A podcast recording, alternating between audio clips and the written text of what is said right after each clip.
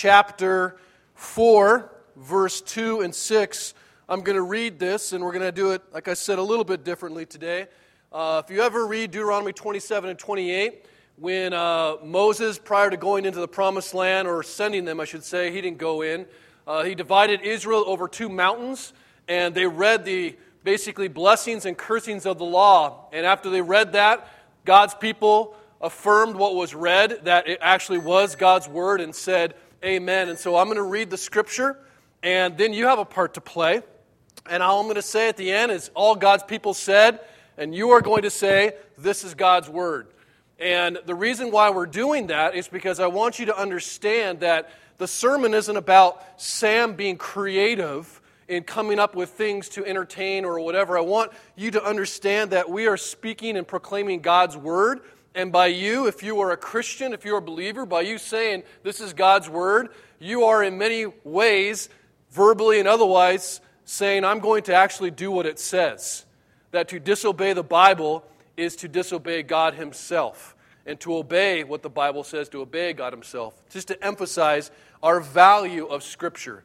So I'm going to read Colossians chapter 4, verses 2 through 6. And I'm going to close with, and all God's people said, and if you are God's people, you will say, This is God's word together. Here we go. Verse 2 says this Continue steadfastly in prayer, being watchful in it with thanksgiving. At the same time, pray also for us that God may open to us a door for the word to declare the mystery of Christ, on account of which I am in prison, that I may make it clear which is how I ought to speak. Conduct yourselves wisely towards outsiders, making the best use of the time. Let your speech always be gracious, seasoned with salt, so that you may know how you ought to answer each person. And all God's people said, Amen. Let me pray. Father God, thank you so much for your word. I thank you for the power of your word to convict us, to encourage us, to comfort us, and to break us if need be. Holy Spirit, I pray that you will remove the veil from our hearts today. That if we have any obstacles or distractions that are preventing us from hearing you speak to us, that you will remove those.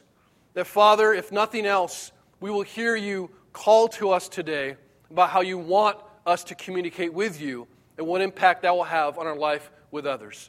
In the blood of your Son, we pray and we breathe and we live and we hope. Amen. All right, so we are in Colossians, the very end of it here. Um, we have, this is the last of two sermons in Colossians. We've been in it for about 16 weeks, I think. And Paul stated in his letter to the Colossians pretty early, I believe in, in chapter 2, that the mission or the purpose for his letter and really his entire ministry was, by his own words, to bring everyone to maturity in Christ. Now, just by way of reminder, the gospel came to the city of Colossae, which is in the Lycus Valley, by uh, uh, a Colossian, the words of a Colossian named Epaphras. And Epaphras had heard Paul preach at Ephesus. And he had heard him preach he had been impacted by, obviously, God's word and his ministry, learned from Paul, and then he left and went back home with the purpose of proclaiming the gospel and basically planting the church in Colossae and in others. And he stayed there and he taught there. And five years later, Epaphras now is going to look for Paul after applying the church, not after having been in Ephesus. He's going to look for Paul and he finds him basically in a Roman prison and he comes to tell him about false teachers that have come into the church that he has planted in his city. And they're telling these young believers that they're not spiritual enough, basically. That they're not full. That they need something more than Jesus. So Paul listens to him, and he writes this letter. Also wrote the letter to the Ephesians and also the letter to Philemon, and they're all taken by the same guy on the travel. So Paul writes this letter to remind the Colossians, and it will be a letter that will be circulated to all the churches in the valley and probably beyond. And someday it'll come back to us, as we see. But he writes to remind believers that faith in Jesus Christ is all they need.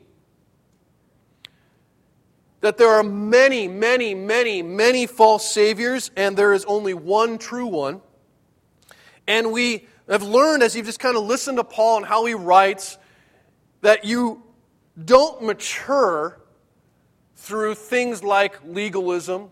You don't mature through things like asceticism. You don't mature through things like mysticism or any kind of man made spiritual sounding isms. That's what he is combating at this point.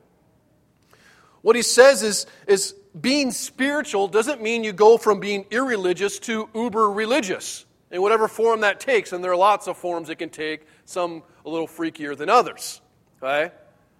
But faith in Christ, new life in Christ, is, is just that. It's being dead to Christ and now alive in Christ. There's a complete transformation that has very little to do with fleshly outside things, it's an internal change. And faith is matured, faith is grown, faith is further developed when that mystery of Christ, that same gospel, is more deeply understood. And then, as we've seen Paul lay it out specifically in chapter 3, as that same gospel who Jesus is and what he did is applied to the non spiritual things like being a husband, or a wife, or a parent, or being honoring to God in your job. That's where life is fleshed out. The gospel is deeply applied, not in the spiritual stuff that looks really spiritual. This stuff is spiritual, if you will. So now Paul is going to close his letter, and it's reminding these Jesus loving Christians of their responsibility, which he already has, to know Jesus, to spend their time looking at Jesus, but also to make Jesus known to the world. Believers, did you know that was your job? That's not optional. That's not like just what missionaries do that it actually is what you do, what we do. See, the gospel goes forth in many places on days like this from pastors in pulpits. The gospel goes forth. But for most of us, you aren't going to be behind a pulpit. I didn't think I was going to ever be behind a pulpit. Most of us will not be. Most of us are going to preach sermons, quite frankly, with our character, with our conversations, with our marriages, with our families, or at our jobs. Not with our mouths necessarily, but at some point you will open your mouth. But those are sermons. You are going to proclaim something about your faith in Christ if someone knows you have faith in Christ. It's amazing how many guerrilla Christians are out there that you never know they're guerrilla Christians because they never say anything at all. But these conversations, your character, your marriages, your family, how you parent, how you work, those are the tools for God's mission. I don't know if you've ever thought about a conversation with somebody, whether it be at a coffee shop or just at work, is actually a tool. And I don't mean giving them some four spiritual laws, flat out, explicit declaration of the gospel. I just simply mean in what you speak and how you speak. See, living a, a life um, that's irreligious or religious is really easy. You can be uber religious and hang out with uber religious people and be really kind of distanced from everyone else who's not religious. Or you can be really irreligious and be frowned upon by the religious people, but it's easy. It's easy to have no religion, it's easy to have some system of religion. What's really hard is living a transformed life that's radically shaped by Christ on the depths of the smallest details of how you have a conversation, of what your marriage looks like, of how your parent. That's hard. Incredibly hard. And it's really hard because in our age, there's a lot of other things that we would consider priorities, some important, some really foolish, that compete for our attention. There are all kinds of temptations to, to distract us. Um, there are all kinds of philosophies that are easy to follow and buy into.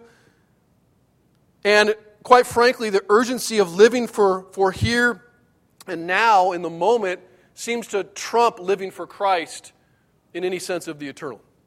It's hard. And the question that, that I've wrestled with this week, and I've wrestled with perhaps my whole Christian life, is how is it possible to be a dedicated and devoted, godly man? How can it be a godly parent? How can it be a godly work? I mean, I just see it just seems so stinking hard.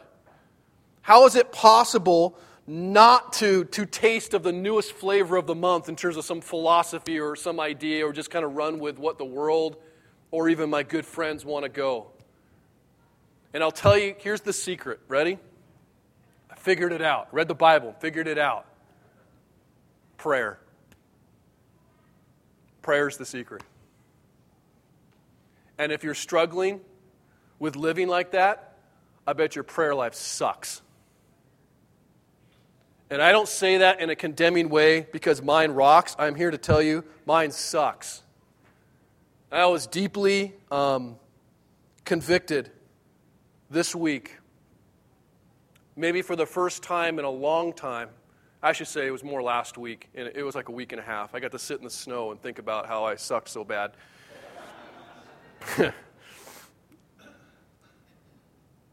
But a steadfast devotion, I've realized in Christ, is only possible by the Holy Spirit through prayer. And like I said, and I, I, don't say this so that I can like manipulate you and like cause you to be. I'm just to be really raw with you. Uh, I am a, I, I struggle with prayer, and uh, I, I actually confess that I think I've really failed to lead this church in prayer. I mean that in all seriousness. Um,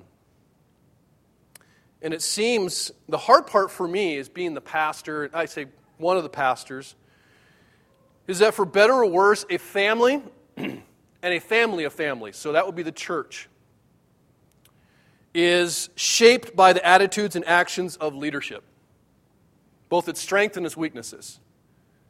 So, all the things that I, that I, that I might love about the church, I go, yeah, it's really like the things I love about myself. It's like, oh, yeah, look at that strength. And all the weaknesses, it's easy to get irritated by, like, I wish they would do this. And not actually go, well, actually, that just shows where you're quite pathetic. Why are you getting so irritated with that when really what you're getting irritated is with yourself? And I've learned that a family or in a church, so if you're a husband, I really believe this, that it can't mature past the maturity of its leaders. Someone told me that this week, and it resonated too strongly with me. And I fear that my weak prayer life has just hindered our church a little bit in its growth. I don't mean numeric growth, I just mean its growth and taking the gospel deeper and seeing a Christ centeredness come out without trying to force it or make a program. Like, why, why isn't that happening? And I think it goes back to my prayer life. Uh, everyone needs to know, and I say especially men, especially men, that a pathetic commitment to prayer is not simply unfortunate, it's sinful. And I can't persuade you of that. I really convinced myself of otherwise for a long time until this week when God smacked me really hard. For whatever reason, he finally uh, opened my eyes in a way that have not been opened before that actually it's sinful. And if it's sinful, it's not a matter of making you, you some simple system to pray better. It actually begins with repentance. It begins with confessing, I have not prayed as I ought. Forgive me, Father, for not communicating with you, for not talking with you, for not listening to you. And so, if you think about missional apathy, like, you know, the idea of doing anything for God, is, man, I'm just kind of indifferent towards it. If you think about spiritual deadness, like, man, my, it just feels blah. Or if you have what you would consider an immature faith as an individual, or if any of these things exist for your family or church, know that I firmly believe it's caused by a lack of your communication with God. Now, God revealed this before I really saw what the passage we were going to hit was. And then I read, Pray continually and steadfastly. Thanks, Paul. Okay? It's just like laying another 18 inches of snow on my back. It was just like, ugh.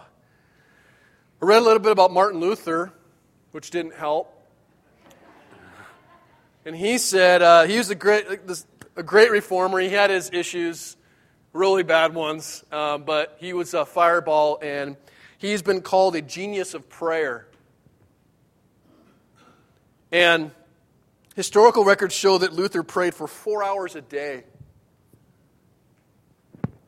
Now, Luther did a lot. I mean, he accomplished a ton. And he wrote a ton. And I'm like, four hours a day? I can you imagine four hours just to pray? For me, that feels like root canal work. I mean, it's like, wow, four hours. In my mind, and this is the sin in me, the, my mind goes, think of all the things I could do in four hours. It's like, wait a second, that's so bad to think that. But he was a pastor and he set a solid example for his flock of the value and necessity of prayer. I'm not talking about numeric, like you pray four hours, you're more holy than the guy that prays three and a half. I'm not saying that. But it's clear he valued prayer. And he demonstrated that he valued prayer. Whether you pray for 15 minutes or four hours, people knew he valued prayer. He said, quote, As a shoemaker makes a shoe and a tailor makes a coat, so ought a Christian to pray. Prayer is the daily business of a Christian. Christians pray, period. Not because it's necessary or dutiful, though I think we probably could make an argument that it is, but because it is just essential. We don't pray because it's easy, it's because it's lifeblood. Luther said also it wasn't easy. He said that prayer was the hardest work of all. He said, A labor above all labors, since he who prays must wage almighty warfare against doubt and murmuring, excited by faint heartedness and unworthiness within us. Prayer's hard. I know, I, know it's hard. I know a lot of you who have not, I, I'm just speaking like myself. I say a lot of you, I'm talking about me. It's just easier to deflect, right? A lot of you. Okay, a lot of us, right? We sit, we pray, our mind wanders after about 10 seconds. You hear something, like, oh, oh uh, okay, what, what am I doing? And you kind of just get distracted. It's very hard for us to sit in silence, especially with this busy world. I went back to a dumb phone. Some of you might have read my blog. I used to have that smartphone where you could do all kinds of things that are really stupid, but you know, it's called smart. Because it was I, I got allured, I got addicted to it. I was always thinking like, oh, there's a flash. Must be an important something. I should probably check that. Okay? We're like that. It's difficult for us to, to pray. We're easily distracted. And we use a lot of excuses, I think, to justify the fact that we don't pray. Our discomfort, our busyness, our exhaustion, the bad examples we've had, our personality. I'm just not, I'm just not a prayer person. In truth, they're all covers up, I think, for pride and just unbelief. Because if you really believed prayer worked, you would pray constantly. If you really believed it was essential, you would do it.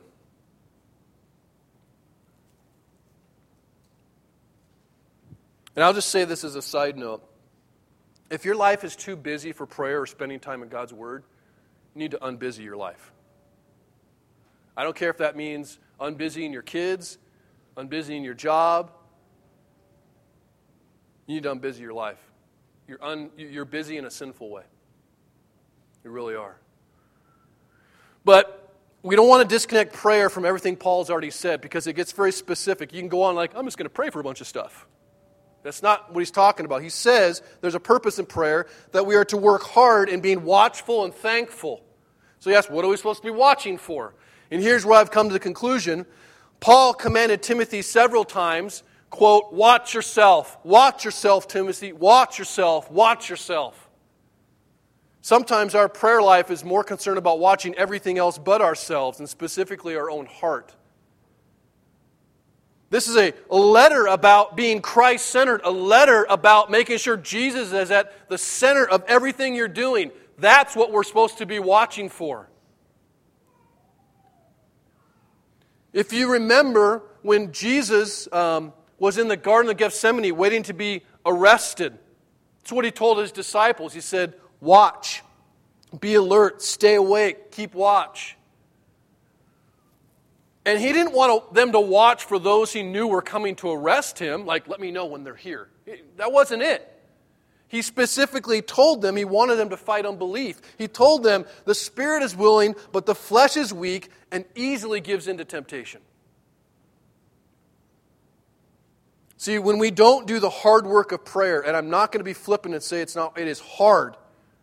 When we don't stay awake with Christ, the enemy will lull us to sleep, and it will be slow, but it will be certain. And before you know it, your eyes are off of Christ, and just like his disciples, when things get hard or chaotic or surprising, you run in fear, you hide in shame, or you may, even like his disciples, reject Jesus publicly when you're not being watchful. Prayer is a grace. Prayer is a grace, and what it does is not allow us to get all kinds of things that we want. It's not just prayer like a pile of quarters that we can just throw in the vending machine and keep getting as much junk as we want. Prayer is the means and the grace by which we remain laser focused in knowing Jesus as supreme and sufficient of keeping him there. It is, it is a fight and the grace by which we fight from the temptation to find ultimate satisfaction or security or hope in something other than him. If you ever notice Paul's prayers, they're never about, well, pray for like this practical thing. When he prays, he's always praying that you will know God.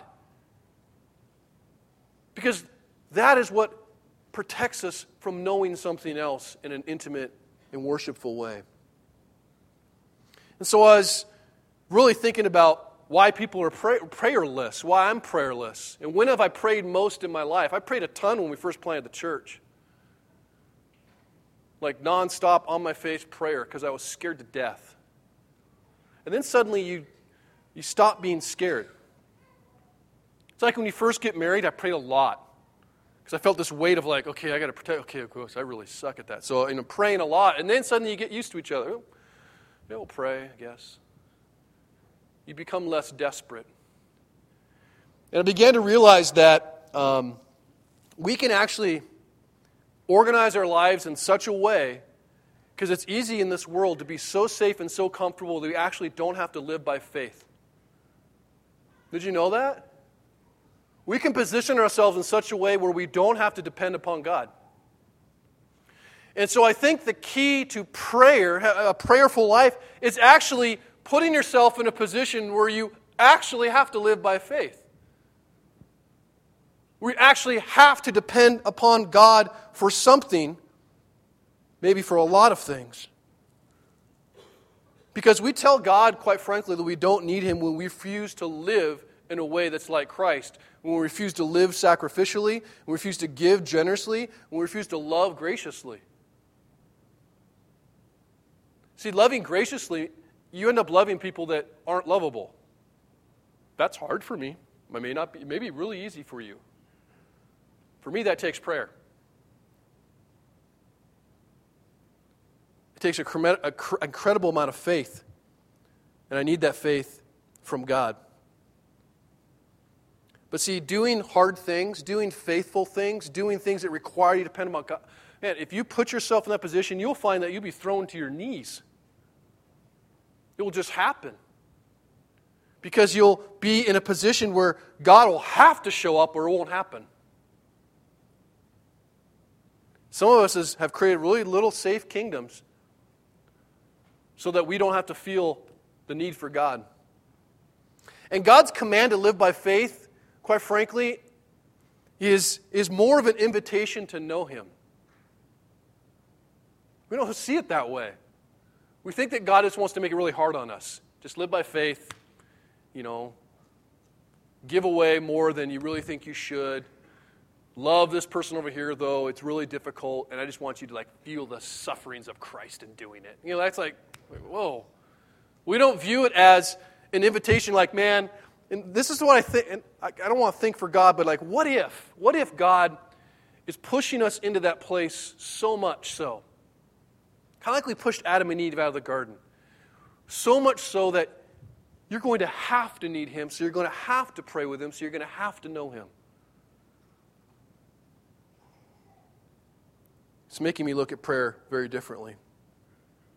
Because those who are prayerful, those, um, have you ever seen like the most prayerful people are those people like um, in uh, third world countries right now that are praying for their next meal? Those in China uh, who are hiding underground and gathering as a church, prayer is suddenly really important to them because every knock on the door might mean something really bad. In America, I'm going to get a knock on the door and I'll just maybe decide to ignore it, right? I'm not expecting the Gestapo there to take me away. Those people that are prayerful have this attitude about them. And I, I really want this attitude. I want this to be natural. I want this, uh, this is the desire of my heart. They actually see themselves as desperate for help. They see themselves as desperate for help. They, they see how broken they are. They don't fake it. I'm not, I, I really am not faking that I suck at prayer, which is causing me to pray more. I've prayed more in the last week and a half than I probably prayed in the last six months. It's been a joy. I've been doing it like, I've got to make sure I can prove I'm prayerful now. It's not it. I'm just telling you what my heart is, what's happening. I'm seeing myself more screwed up and more broken. I'm coming face to face with it. I find that people who are really prayerful just don't put much hope in the flesh. They understand that they're in a spiritual war and that they have an enemy that never sleeps. So let me just ask you a really wonderfully terrible question, okay? And that is this At what point in your prayer life do you think that not talking to God becomes sinful? What point is that? For me, I've reached that point. I was able to justify and excuse it a long time. But at some point, you basically tell God, I really don't need you. It's been great knowing you. Thanks for saving me. But I'm going to go spend my time over here. Imagine doing that in a marriage. Right? I know we're married. I'll talk to you like in two weeks. Or if something goes bad. I mean, that's really what we do with God. And I've just been crushed by that. He also tells us that part of being watchful is being thankful. And, and it's hard to be thankful in prayer, quite frankly, because I think we have a wrong, wrong view of gratitude.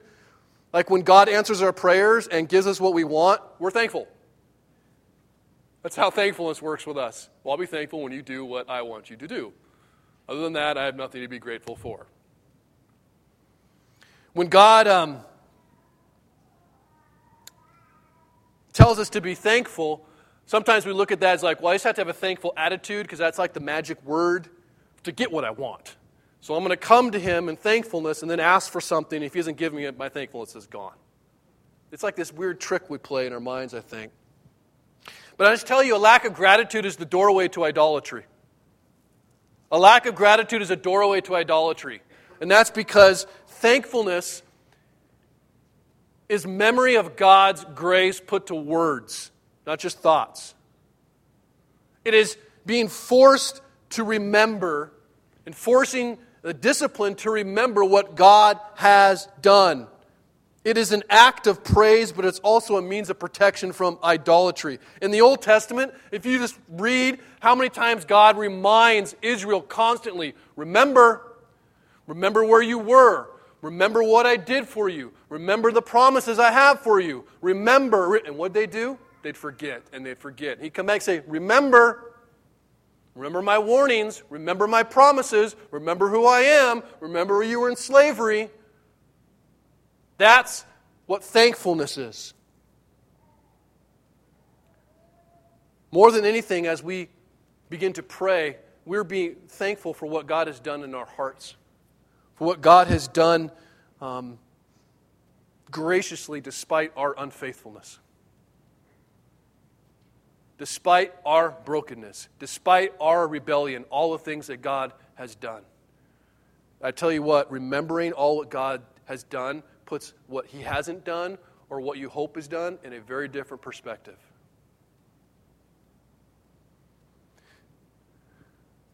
Verse 3 and 4 says this as, as we remember all that God has done for us personally, Paul now begins to transition. His whole letter's transition. I think it's interesting that this is the only, like the last part of the letter is about evangelism. Most of it's been about get your life right with God. Then you can talk to people. And this is where he's going to go, though. He charges the Colossians to remember the mission of God and that what he actually expects them to do for others. And he says, at the same time, pray also for us that God may open to us a door for the word and declare the mystery of Christ on account of which I am in prison, that I may make it clear which I ought, make it clear which is how I ought to speak. So the mission of God is a responsibility, as I've said, of all Christians. I believe it can't happen without prayer. You won't have the desire without prayer, but knowing Christ through prayer, you begin to love Christ and you begin to know what it's like and to live like Him. And one of the things that like Him is that He is sent. He is sent to, to proclaim good news to the captives, freedom to those who are enslaved. And so, some people, the missionaries, the, the pastors, the guys who lead whatever ministries, yeah, some of those guys might seem like on the front lines, but everyone's in the battle. And we talk about praying for, you know, joining prayer teams for, for Jim's church or things like that. I just wonder how seriously we really take that. Because the reality is, prayer is a weapon for us to use for the glory of God on His mission. And so ask yourself when's the last time you actually prayed for Jim and his church?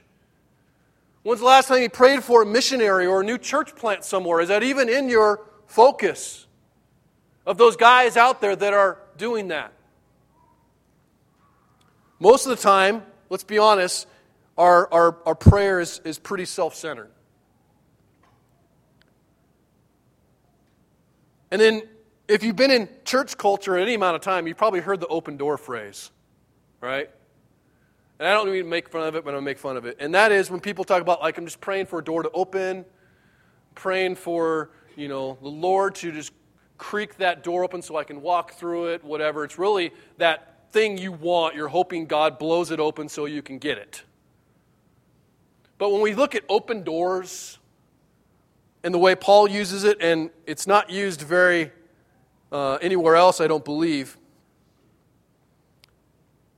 it's used for a new gospel work in the world. It's new, used for when the gospel is going to go out in a place that it may have not been before for an opportunity to share the mystery of Christ. See, life for us, in, in, thinking about that, you know what? It's just too stinking busy to think about the mission of God sometimes. And I, you know, I, I've got a lot of stuff to take care of. And maybe when God starts to answer some of my personal prayers, then I'll be ready to think about that. The reality is, a lot of if you're not a believer in Christ, He is here to transform your life. He is here to take you, who you maybe you won't admit you're dead, you're broken, you've fallen short, and give you new life and new hope and new joy. And those who have experienced that, He's actually here to send you on mission, to get you to move, to get you to do something. And the crazy thing is that Paul is in prison when he prays this. And he doesn't pray that the doors of the prison will be open. Isn't that interesting? I think a lot of us think like, you know, if I could just get past this and I'll start thinking about the things of God. Whatever prison that is, it may not be the worst prison, but it's a thing that's restraining you your job, some relationship, your debt, whatever it is. Well, when I get out of this, that's not what Paul prays. He's like, why I'm here. Pray that I get an opportunity. Not to get out, but to preach, but to display Christ. To show someone else, like, ooh, there's hope, there's joy here in prison? Heck yes. And if you read the letter to the Philippians, you'll see that it happened many times. Where he was able to talk with men in prison. Paul doesn't ask that the prison doors will be open for God to make being a Christian easier. Just make it easier. Give me some extra money so then I can go ahead and bless somebody. Right? Now that I won the lottery, I can finally serve God. Hey. Now that I'm retired, I guess I can start working for the church. Seriously? Think about all those things. The mission of God, here's a news flash for you it's very inconvenient sometimes. Very inconvenient. But I'm telling you, there's nothing like it. It's the most wonderful, horrible thing there is. There's an incredible amount of joy in it, and there is some sacrifice, without doubt. But Paul's ultimate hope is simply that he will get the opportunity to preach Jesus, and when he does, he asks that he will speak clearly. I love this. I want that to be my prayer. And I say that for a reason because it's really hard to be a pastor these days. It's really hard because you can listen to a million pastors on podcasts. And you can see all kinds of crazy things on the internet, and it's very, very tempting, I'll just be honest with you, to want to come up with some, you know, shocking statement or some incredible gimmick to like, look at me! You should listen to me. I got lots of things. I mean, I'm not going to question the motivations of any other pastors, but I'm just telling you my own temptation to be clever. I got to come up with some really good jokes so that they laugh. Otherwise, they won't remember anything because, parenthetical, God's word's not enough. That, Paul, man, gosh. Imagine the witness. And it happened once where the jail doors were blown open and he didn't leave. Right? That'd be great. Just blow the doors open, God, and show them how powerful you are. Then I can preach. He didn't say that. So if I get an opportunity, let me just speak clearly. Not with some clever marketing or stupid gimmick. Just speak clearly God's word. How often, when we're talking to others, do we think we have to have like some clever, fanciful, creative statement as opposed to just, let me just speak clearly. I love Jesus. I know I'm a sinner, and He saved me. And I get to heaven because of what he did, because I pretty much stink. But he loved me enough to forgive me. That's pretty simple. It's really simple. Doesn't have to be clever. He wants to be clear. And the reason why is because there's power in the Word of God. Let me just read what Paul says, because he says it much better than me in 2 Corinthians, where it's a pretty jacked up church. There's all kinds of crazy things going on in, this, in the city of Corinth. here's what he says in 2 Corinthians 4, one of my favorite verses as a preacher. Therefore, having this ministry by the mercy of God, we do not lose heart, but we have renounced disgraceful, underhanded ways. We refuse to practice cunning or to tamper with God's word, but by the open statement of the truth, we'd commend ourselves to everyone's conscience in the sight of God. And even if our gospel is veiled, it's veiled to those who are perishing. In their case, the God of this world has blinded the minds of the unbelievers to keep them from seeing the light of the gospel of the glory of Christ, who is the image of God. For what we proclaim is not ourselves, but Jesus Christ as Lord, with ourselves as your servants for Jesus' sake. For God has said, Let light shine out of the darkness, has shone in our hearts to give the light of knowledge of the glory of God in the face of Jesus Christ. Jesus. You openly going to tell about Jesus. That's it. It's beautiful. Close it out really fast. I want to try and be more timely. It's a commitment I have this year. I probably will fail at that. It says in verse 5 not only do I think, excuse me, Paul's desire as a preacher is a good one, and it should be my desire, but my prayer and my honest prayer is that it's the same commitment in your life because you're going to have conversations with other people that, again, I'm telling you, are, are going to be sermons. Maybe not in the same exact way, but they will be. And you preach a sermon with your life every day in the world, and you may have the opportunity to speak about Christ to your neighbors. But the most important thing you can do before you say a word is to live Christ centered. Husbands, to love your wives Wives, to love your husbands, to love your children, to work well at your jobs. Those are the best things. And it says, walk in wisdom toward outsiders, making the best use of time. So he charges the Colossians to act and speak in particular ways.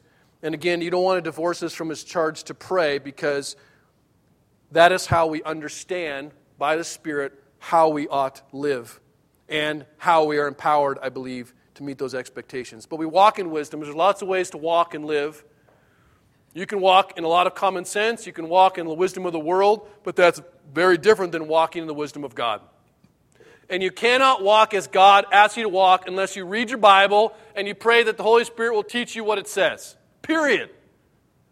So if you're not reading your Bible and you're not praying, your walk sucks. It's impossible for it not to. I know that's harsh, but if you say, I love Jesus, I want to walk like him, you best learn what that means. And it can't just be Sunday morning sermons from Sam. It can't be John Piper's book. It has to be the Word of God. None of those things have power. This does. Okay? Read your Bible. Bring your Bible. I know you got all kinds of Kindles and things like that, and I think it's a shame that we never get to hear this anymore, right? Bring your Bible. Walk around with your Bible. That's where there's power. It says to walk not only in wisdom, but also to walk toward, which I think is an interesting thing to think about. We're not just walking with um, spectators hoping we see, they see us. Certainly that happens, but we are walking with an intention to engage people in our walk. You are walking in a way that's evangelistic. You're not keeping those, quote, outsiders at a distance. You're walking toward them. You want them to see you, you want them to ask questions. We build relationships in the world not to save them just by preaching, but to expose them to God glorifying living, because that is whimsical and attractive and alluring and powerful. And if you're only hanging out with Christians, no one sees you. And I guarantee if you have a job or you go out of these doors, you are going to walk near outsiders. I'm saying just walk toward them a little bit more. And as we walk in the world, God and Paul does not expect that we'll be giving judgments and declarations, but we'll be giving answers to questions.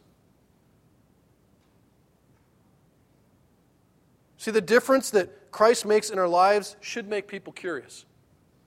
And if no one's asking you questions about your life in Christ, you should probably ask yourself some hard questions that perhaps you're not living like Him. Well, no one's asking me any questions. Why is that? Are you sitting in your cubicle hiding away? Do you never talk to anybody or spend time with anybody? Or do you spend time with lots of people and still no one's asking questions?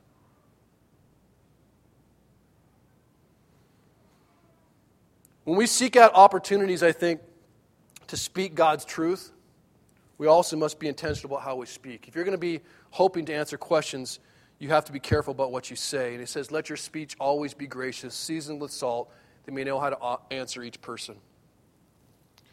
Uh, my wife, who is the most sanctifying person in my life, put on her Jesus gloves this week and beat the crap out of me. And what she revealed to me was my tendency to be very critical in my words and not very gracious, which, like, fantastic. Get to preach this sermon. It's weird how God does that. Every week, something. Gracious words are really interesting. a lot of us are, um, and I think it's true, I believe that the Bible's words are powerful, but we can't use that as an excuse, right? The Bible's words transform and not man's. But you can't use that as an excuse to go out and be rude, critical, brash, or even boring. Okay? We can't just speak words in a flippant way because, well, they're God's words. Here's a verse. And move on. Whenever you talk to, with, or about a friend, a neighbor, a group, whether they're rich, old, young, educated, uneducated, a friend, or an enemy, we need to speak graciously, whether your flesh and my flesh consider them worthy of a conversation or not. That's what gracious words are. Grace is undeserved favor. Grace, we, there's a lot of people like, I'm not going to say that because they're not worth it. We may not think it exactly like that, but we go there. And that's with outsiders, not just non believers. That might even be people who we're close to, but we've kind of left outside. Grace is having those conversations with people, or at times, we don't think they're deserved. And the truth is that righteous words, biblical words, are meaningless when you have an unrighteous life next to it. And the same goes with a righteous life is meaningless if there's ungracious words. Words must build up always. We must always aim to speak the words of life, even if those who don't or who are listening don't speak them to us. That's hard. But that's the heart of Christ, who in Peter was described this way Christ committed no sin, neither was deceit found in his mouth. When he was reviled, he did not revile in return, and when he suffered, he did not threaten. But he continued to trust himself to him who judges justly.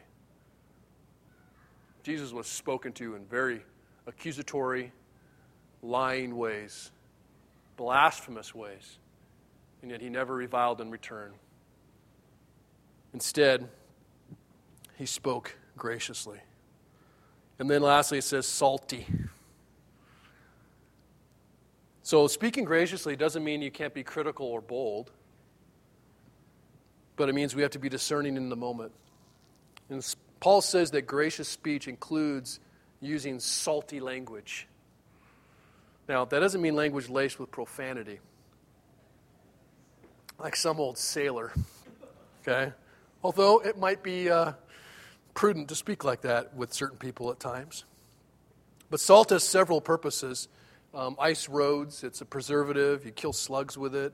But salt is a. Um, I I never really understood what salt was for baking purposes, but what it does, and for you probably know more than I do, um, it's to bring out the other flavors in a meal. And it makes things more rich. And I do believe that our language needs to have some flavor to it. It needs to be saucy, right? But salt um, doesn't work the same way every time in the same amounts, even on the same foods. Uh, grace, I believe, comes from the perfect amount of salt at the right time in the right meal. Ephesians 4:29, which may be a well-known verse to you, says, "Let no corrupting talk come out of your mouths, but only such as good for building up as fits the occasion that it may grace give grace to those who hear. And I don't want to over spiritualize this point. I think it's very quite simple. Um, we want words that are flavorful, not bland, and not shocking. Doesn't mean never shock anybody, but when you're having conversations, um, you need to have ones that are being led with love. And what's that mean? It means I'm actually concerned about the heart of the person I'm speaking to. I actually want to speak life into that person. And so you learn really quickly, as one commentator said, that we are supposed to work hard to make the right word at the right time with the right person and not just throw salt everywhere. I can speak saucy with all kinds of people, but it may not be what's needed in the moment. In the moment, it might need a word of encouragement, it might need a word of rebuke, might need silence. And it's being discerning about that, and quite frankly, prayerful. I don't know how often you pray before you send an email. I've learned to pray a lot before I send an email. For wrong reasons, I've had to learn that. I've learned to pray about having conversations. I've prayed in the midst of conversations. Why? Because I want God to guard my mouth. But I also want the words that are coming out of my mouth to be life giving, and they haven't always been. I believe prayer is the key. The more we talk to God, The more we know God, the more we spend time with Him, the more we're going to know ourselves and our weaknesses and tendencies, like my tendency to be critical, my tendency to not be encouraging, and God saying, You need to put, go back this way. The more we're going to begin to talk, I think, and listen to people and speak more graciously to them and actually be a pretty powerful witness. The funny thing is, when you begin to pray to God, you begin to actually listen to Him as well. And He begins to tell you things you don't like, which He begins to realize or reveal to you where you're weak and where you need to compensate or where you need to work so that you say the right thing. And let us not forget that Christ was perfect at saying the right thing. And this is how Christ engaged with us. I want you to just think about this because Paul's entire, and we're going to come and we're going to have communion. And I want you to remember what this is kind of like the Jesus closet here, where you're coming up and you're confessing that you are weak, you are broken, you fall short, and Christ, if you're a believer, has come to live within you. So you're capable of doing this. You're capable of putting on Christ and speaking like Him. And so let's just close with remembering how Christ spoke to us. Christ spoke to you, if you're a believer, in just the right way. And I'm telling you, as you pray, He still does that. And the things that He says sometimes are very hard truths, but they're very inviting truths. They're very honest truths. This is what He said and has said to me, and maybe you. You say, You're a sinner, but I love you. You're hurt, but I love you. I'm here. You're weird, but I love you.